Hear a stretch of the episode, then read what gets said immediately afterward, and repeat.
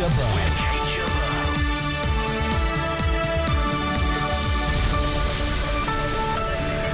Russia bombs Syria. Is this the start of a greater war? The Taliban hit a major Afghan city. Can the Afghan army regain control? Why are Middle Eastern refugees taking over a former RAF base in Germany? And the Labour Party conference. Is Mr Corbyn at odds with his backbenchers? But I don't think that answering a potential Prime Minister, answering a question like that in the way in which he did is helpful. Russia has started airstrikes in Syria. It claims its bombs have hit Islamic State targets, but this has not been independently verified. I'm joined by Director General of the think tank, the Royal United Services Institute, Professor Michael Clarke, the independence commentator on Russia, Mary Dejevsky, and BFBS defence analyst Christopher Lee. Hello to all of you. Professor Clarke, first of all to you. Is there any doubt about what has been hit and by whom? Uh, not as far as yesterday goes. I think there's still reports coming in today of big strikes that were started two or three hours ago. But undoubtedly, there were strikes yesterday in Homs and Hama and Latakia, um, in some cases against groups that were being um, supported and indeed um, equipped by the CIA. So there's no doubt about it that the first uh, wave of Russian attacks have not been against ISIL forces at all, but against other opposition forces um, to strengthen Assad in the immediate uh, um, perspective. Christopher Lee, how do you go about getting that independent verification? Uh, intelligence comes in three main forms. Uh, human intelligence, HUMINT, is what we're talking about, where you've got people on the ground let's say, uh, in Homs, um, American uh, officers on the ground, and they can report back and say, yeah, we took a hit yesterday. We know that this was coming, therefore, from the Russians. You've got satellite pictures. You've got um, battle damage assessment uh, pictures, you know, the morning afterwards. Bring this all together through different agencies, whether it's through communications like something like GCHQ, whether it's uh, NSA agencies in in America. But very important, the satellite pictures. You, you know where it's gone. I saw some pictures this morning, and there they had sort of grey pictures, and they had the uh, latitude and longitude of where strikes were. Mary Dejevsky, why is President Putin taking this action, and why now? Well, I think there are a whole load of reasons. Um, one of them is a purely political reason that I think that um, Putin wants Russia to be back on the international map. It wants to be seen as a global player. It doesn't want to be, as Russia might see it, sort of exiled and, and told that you know Ukraine might be just about its business, but anything further afield isn't. Um, so I think there's something of that. I think there's something about um, not wanting to be seen um, as isolated, that Russia has, uh, has, has, a part to play um, in coordination with other people. And um, I also think that um, it's maybe a bit too narrow to look at it as um, I think Professor Clarke was saying that the airstrikes by Russia so far have, appear to have been directed at opposition groups and not at ISIS forces. Professor because Clarke, I think the way that, that? Well, yes. No, uh, sorry, I think the, the way that Russia the, the, the, way that Russia might see it is that forces um, ranged against Assad are essentially in alliance with ISIS, in alliance with ISIS because they both threaten the integrity of the Syrian All right, state. Professor Clarke.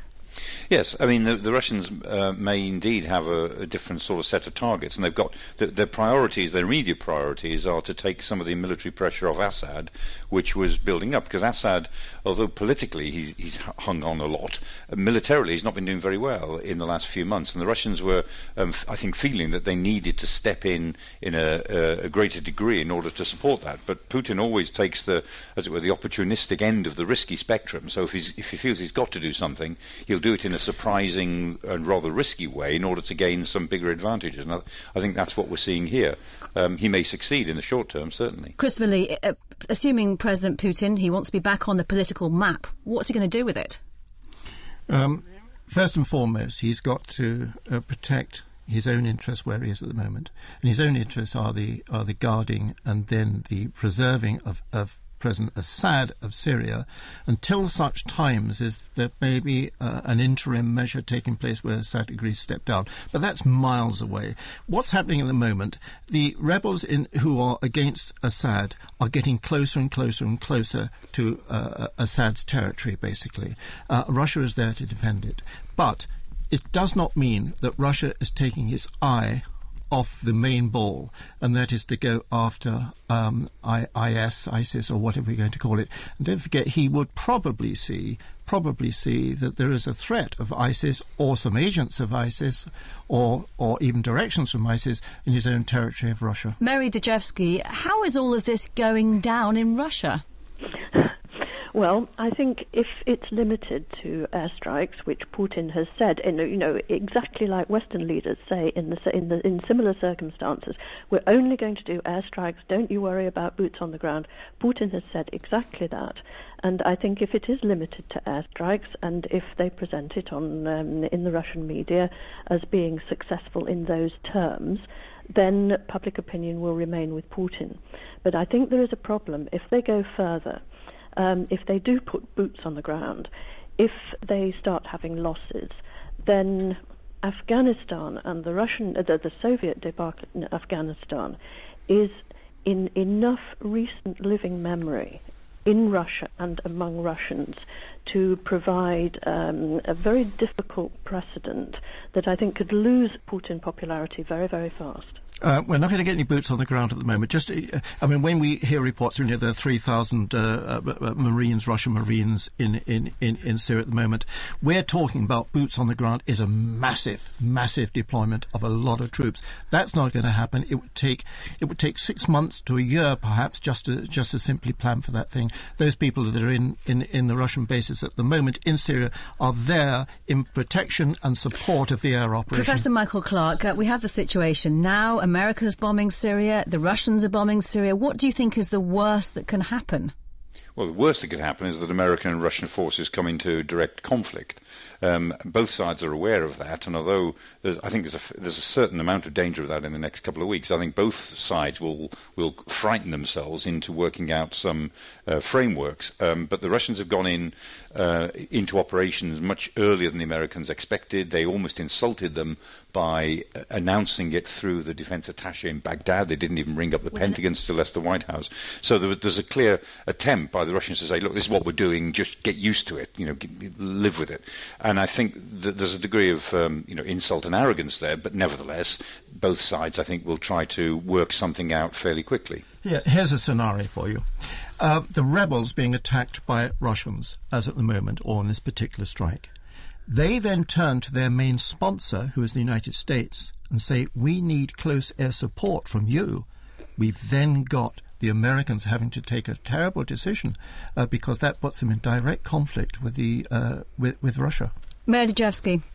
I think it's a very, very risky scenario, and I agree with everything that everybody said before now about the the risks attached to you know it's it's what can happen by accident, not what can happen by design. I think that Russians maybe brought their planned airstrike forward deliberately um, to really to, to, to lay, down, lay it down to the Americans that they weren't going to be subordinated to Americans, that they weren't going, as it were, to fit in with America's plans. They wanted to have discussions, and I think you know the Americans reacted immediately, calling for military to military discussions, which I think are happening today. Um, I think it's also worth pointing out that um, last weekend, I think um, Netanyahu made a flying visit to Moscow, which was not very much noticed, but apparently was also part of the preparations for trying to make sure that you know whatever Israel might do in terms of flights um, would not cross, would not cause potential mm. accidents with um, with Russia. But you know, the, the risk, the danger is there that what you're looking at is something that never actually happened during the Cold War, that proxy wars were fought, but they were always through proxies and they were kept at that level. And here we have the possibility, even though it's a remote possibility, of Russians and Americans actually finding themselves on opposite sides in combat. Mary Dejevsky from The Independent, thank you for your time today.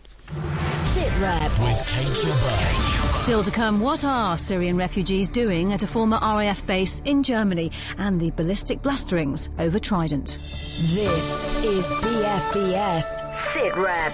Former British military bases in Germany have become part of the response to Europe's migration crisis.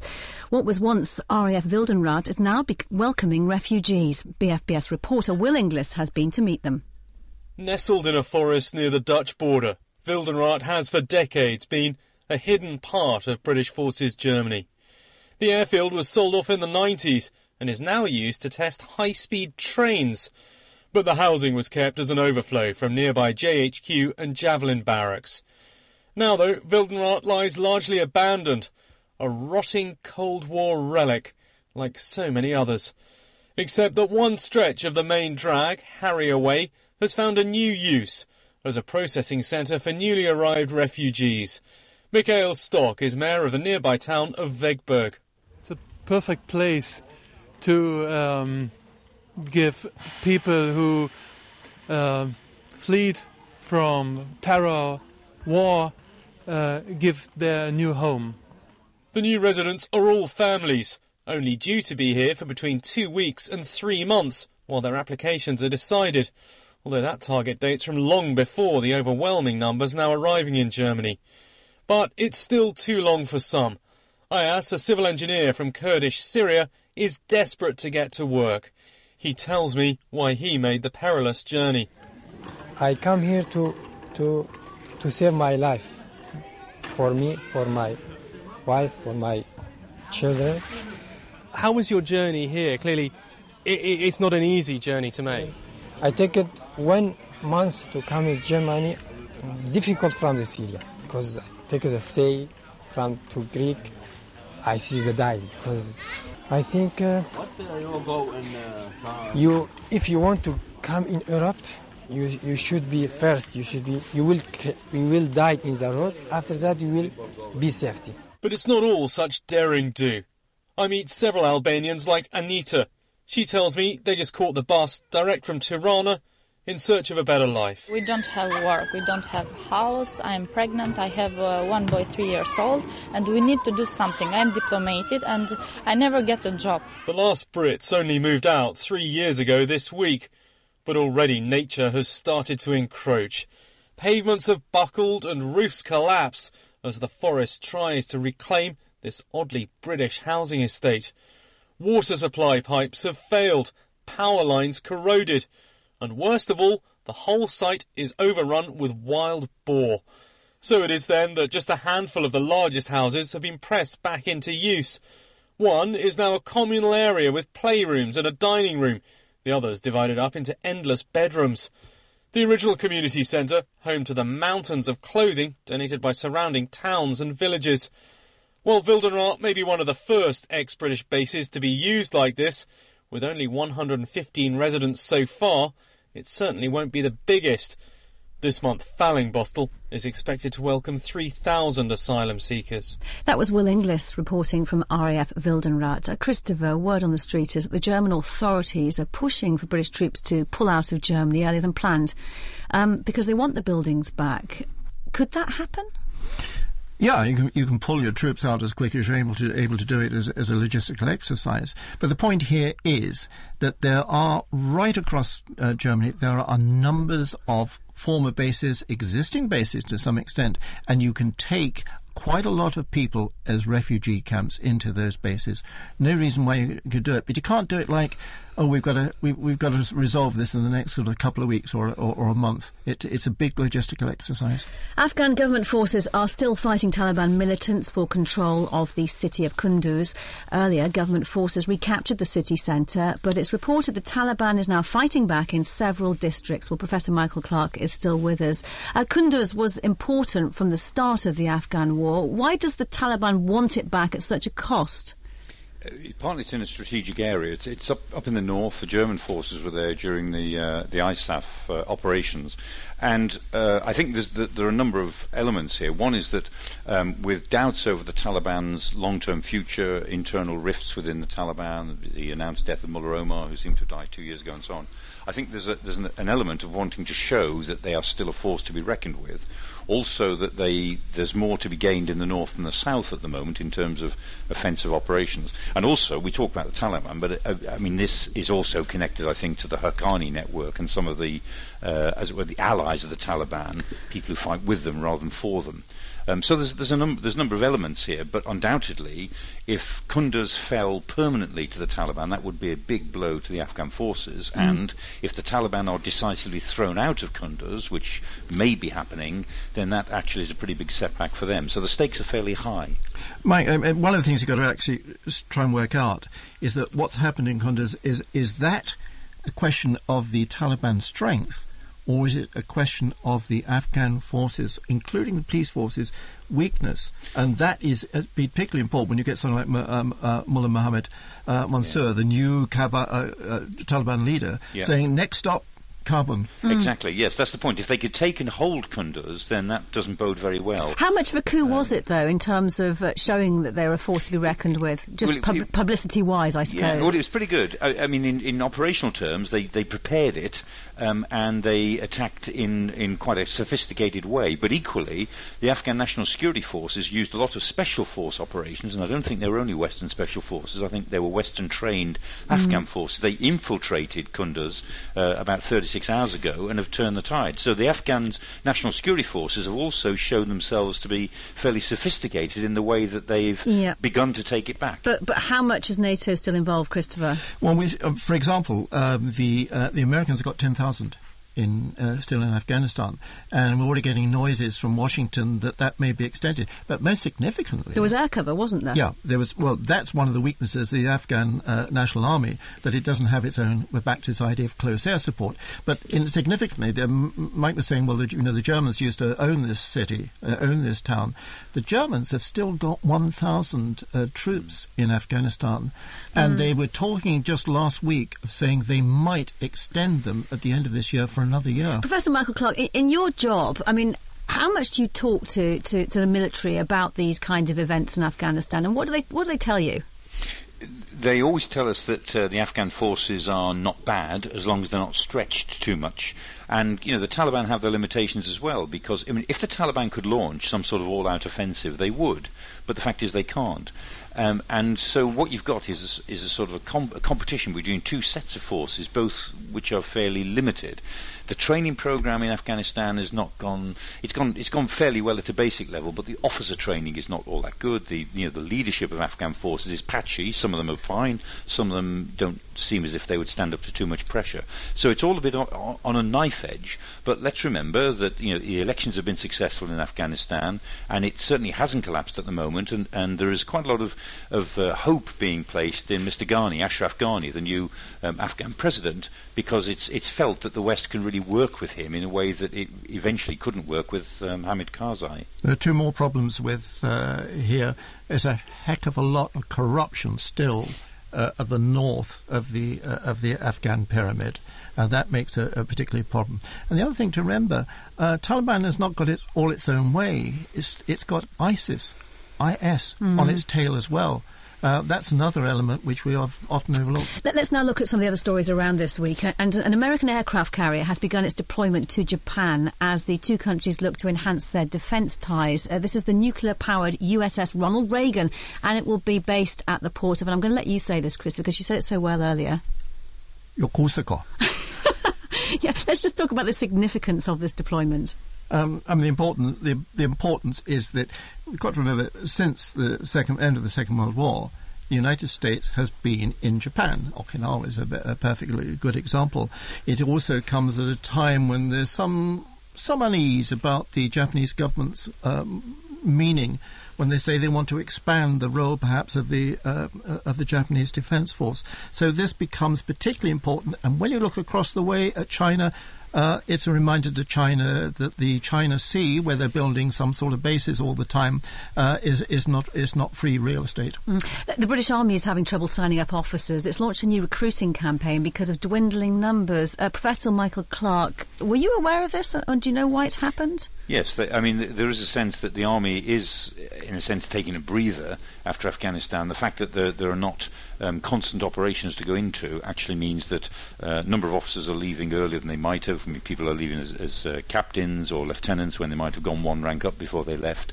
Um, and also recruiting is down because um, there is still a sense that the army is reducing and maybe reduced further. I mean, that's not an immediate issue in terms of numbers because the Conservative government has committed to maintain personnel numbers. Mm. But there was a general sense, you know, through the before and through the election that actually life in the army would not be as rewarding in the future. So there's a, a natural, as it were, a bit of a slump there, which the Army does need to address. Uh, Christopher Lee, uh, the MOD has launched a new app, especially for service personnel. It's called Mod Ice. Yeah. What is it? Uh, well, well, basically, you put in your details and you can get everything out of it. It's rather like if you want Uber, you want a taxi, uh, and you want some sort of military. It's emergency details, it's, isn't yeah, it, for people? Yeah. Yes. And if you want to put your details in, they've got it covered. I tell you what, it's a hacker's dream, isn't it? Yeah. Uh, it, can it stay secure? Uh, Michael? No, no, not today. No, no probably way. not. Nothing can stay secure. BFBS Sit Rep. It's party conference season. James Hurst has been with the Labour Party in Brighton, where defence wasn't high on the agenda, but by the end, it was the only talking point. Complimentary Morning Star. Complimentary Morning Star. Thank you, sir. The front page of Monday's Morning Star declared that a vote on Trident had been blocked, but it was party members who chose Jeremy Corbyn who decided not to give Labour's most divisive issue an airing on the conference floor. I think it is a difficult question, but I really do think the party have to take stock. Personally, I want to scrap Trident, but it needs to be something that we debate. I think there's room for persuading some people. Whether that's enough, I'm not sure. It looked like Mr Corbyn and his shadow cabinet had dodged a bullet, kicking the issue into the long grass and freeing him up to hit back at Conservative claims that under him, Labour's a threat to national security. Yes, we do need a strong military, modern military and security forces to keep us safe, and to take a lead in humanitarian and peacekeeping missions, working with and strengthening the United Nations. On my.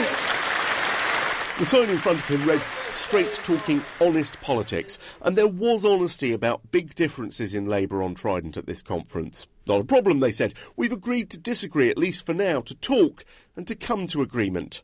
Shadow Defence Secretary Maria Eagle. When Jeremy asked me to be the Shadow Defence Secretary, I reminded him that I have always supported um, us renewing our independent nuclear deterrent. Now, I know that he and I disagree about this. He asked me to facilitate a debate, and I think, you know, politics is changing in this country. Are you we prepared to change your mind if the party comes to a different view? Well, um, I think it will be very difficult for me to change my mind in respect of this. I've looked at this very carefully. Despite the clear differences, it all seemed to be going so well. Carefully chosen words giving a show of working unity from Labour's top team. Until the last day, when Jeremy Corbyn was asked this. Deterrence, of course, depends on somebody believing well, that you would use it. And you wouldn't, are, would you? I mean, there, there are no are circumstances in which you would use it. Five declared nuclear weapon states in the world. There are three others that have nuclear weapons. That is eight countries out of 192. Okay. And so, I 100 you, you wouldn't use it. No, so it wouldn't be a deterrent. So even if we had it, it wouldn't 187 work. countries don't feel the need to have a nuclear weapon to protect their security. Why Okay. should those five need it themselves? I think it um, undermines to some degree our uh, attempt to try and get a policy process going. As far as I'm concerned, we start from the policy we have, and at the end of the process, the party will decide what its policy is. Meanwhile, we're able to discuss it openly. But I don't think that answering a potential Prime Minister answering a question like that uh, is, is, in the way in which he did, is helpful. What followed was sniping on social media, a whirl of personal interviews by leading Labour figures, and seemingly the breakdown of a peace deal in the shadow cabinet after a matter of days. If we learnt anything at this conference, it is that defence decisions are still the most divisive and difficult that Labour faces in Jeremy Corbyn's quest for a new people led politics. That was James Hurst reporting, uh, Christopher. So we know that Jeremy Corbyn wouldn't go ahead with a nuclear attack, but that doesn't mean he wouldn't renew Trident. So status quo potentially. Yeah, I mean, it, it, is a, is a, great headline, and if you don't like the don't like Labour Party, keep keep at it. Now, I'll tell you, I can remember from 1968, unfortunately, uh, six defence ministers that told me, starting with Denis Healey, I would not press the button if we got to the button pressing point. Therefore, um, the idea of deterrence would have failed anyway.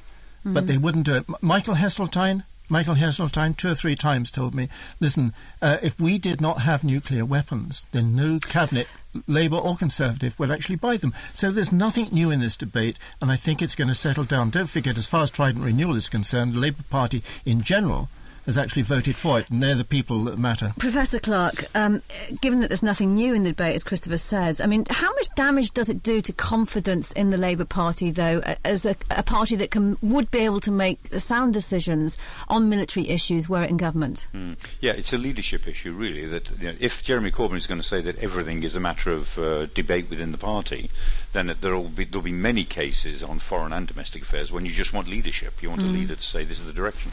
And in fact, I mean, Jeremy Corbyn was putting into words what it is generally believed most prime ministers have probably written in their very secret letters when they become prime minister to the commanders of submarines. You know that in the event that I, as prime minister, am dead and my deputy is dead, then open the, then you open this letter that I've pre- previously written, telling you either to fire the weapons or don't fire the weapons or do something else. And it is generally believed, though nobody knows for certain, that most prime ministers have said don't fire.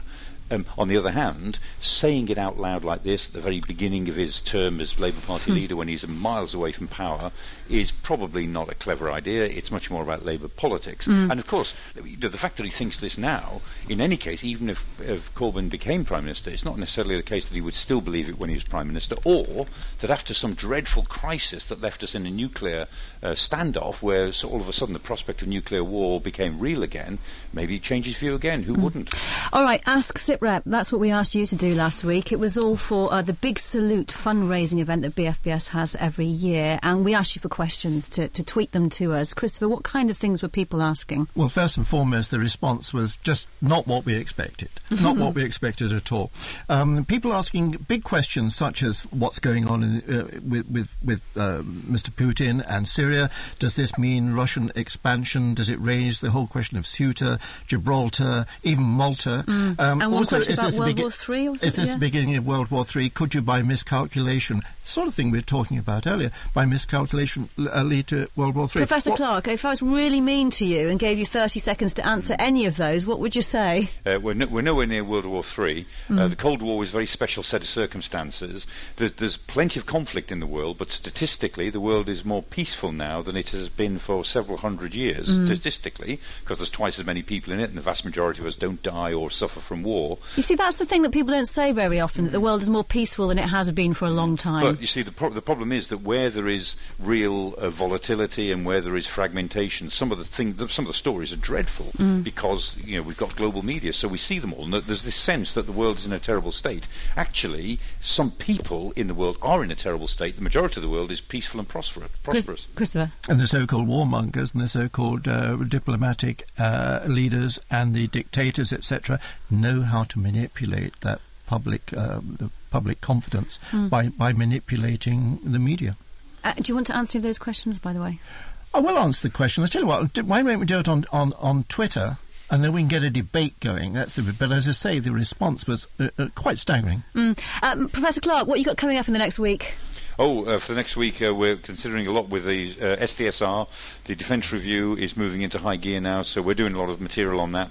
Um, and we're also, of course, looking at um, counter-terrorism. I mean, Mm. there's, there's a spike in the in the threat of terrorism in the UK, and there's quite a lot going on behind the scenes. Christopher Lee, any tri- trips to the uh, the Foreign Office this coming week? Uh, no, no, the coffee's lousy. I'll tell you what there is though this week. In fact, it's today. Let's let's say well done, REME. Ah, It's his birthday. The Royal Electrical The- Medical, Mecha- Mechanical Engineers, I should say. REME's much easier, isn't it? REME was formed on the 1st of October 1942. You go around the army, there isn't one without a detachment of REME, even if it's only to fix the motor cars and, the, and keep the lights on. Great guys, great Uh, guys. And they all they all reckon that they were at Waterloo. well, that is all we have time for this week. My Fixing thanks. the cars and keeping the lights on. My thanks to all of our contributors. Professor Michael Clarke, thank you to you as well. Do keep your comments coming in on Twitter. We are at BFBS SitRep.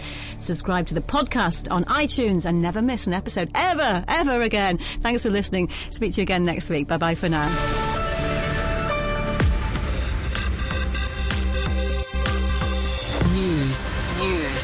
Sport, sport and music, music, for the British forces. This is BFBS Radio 2. Radio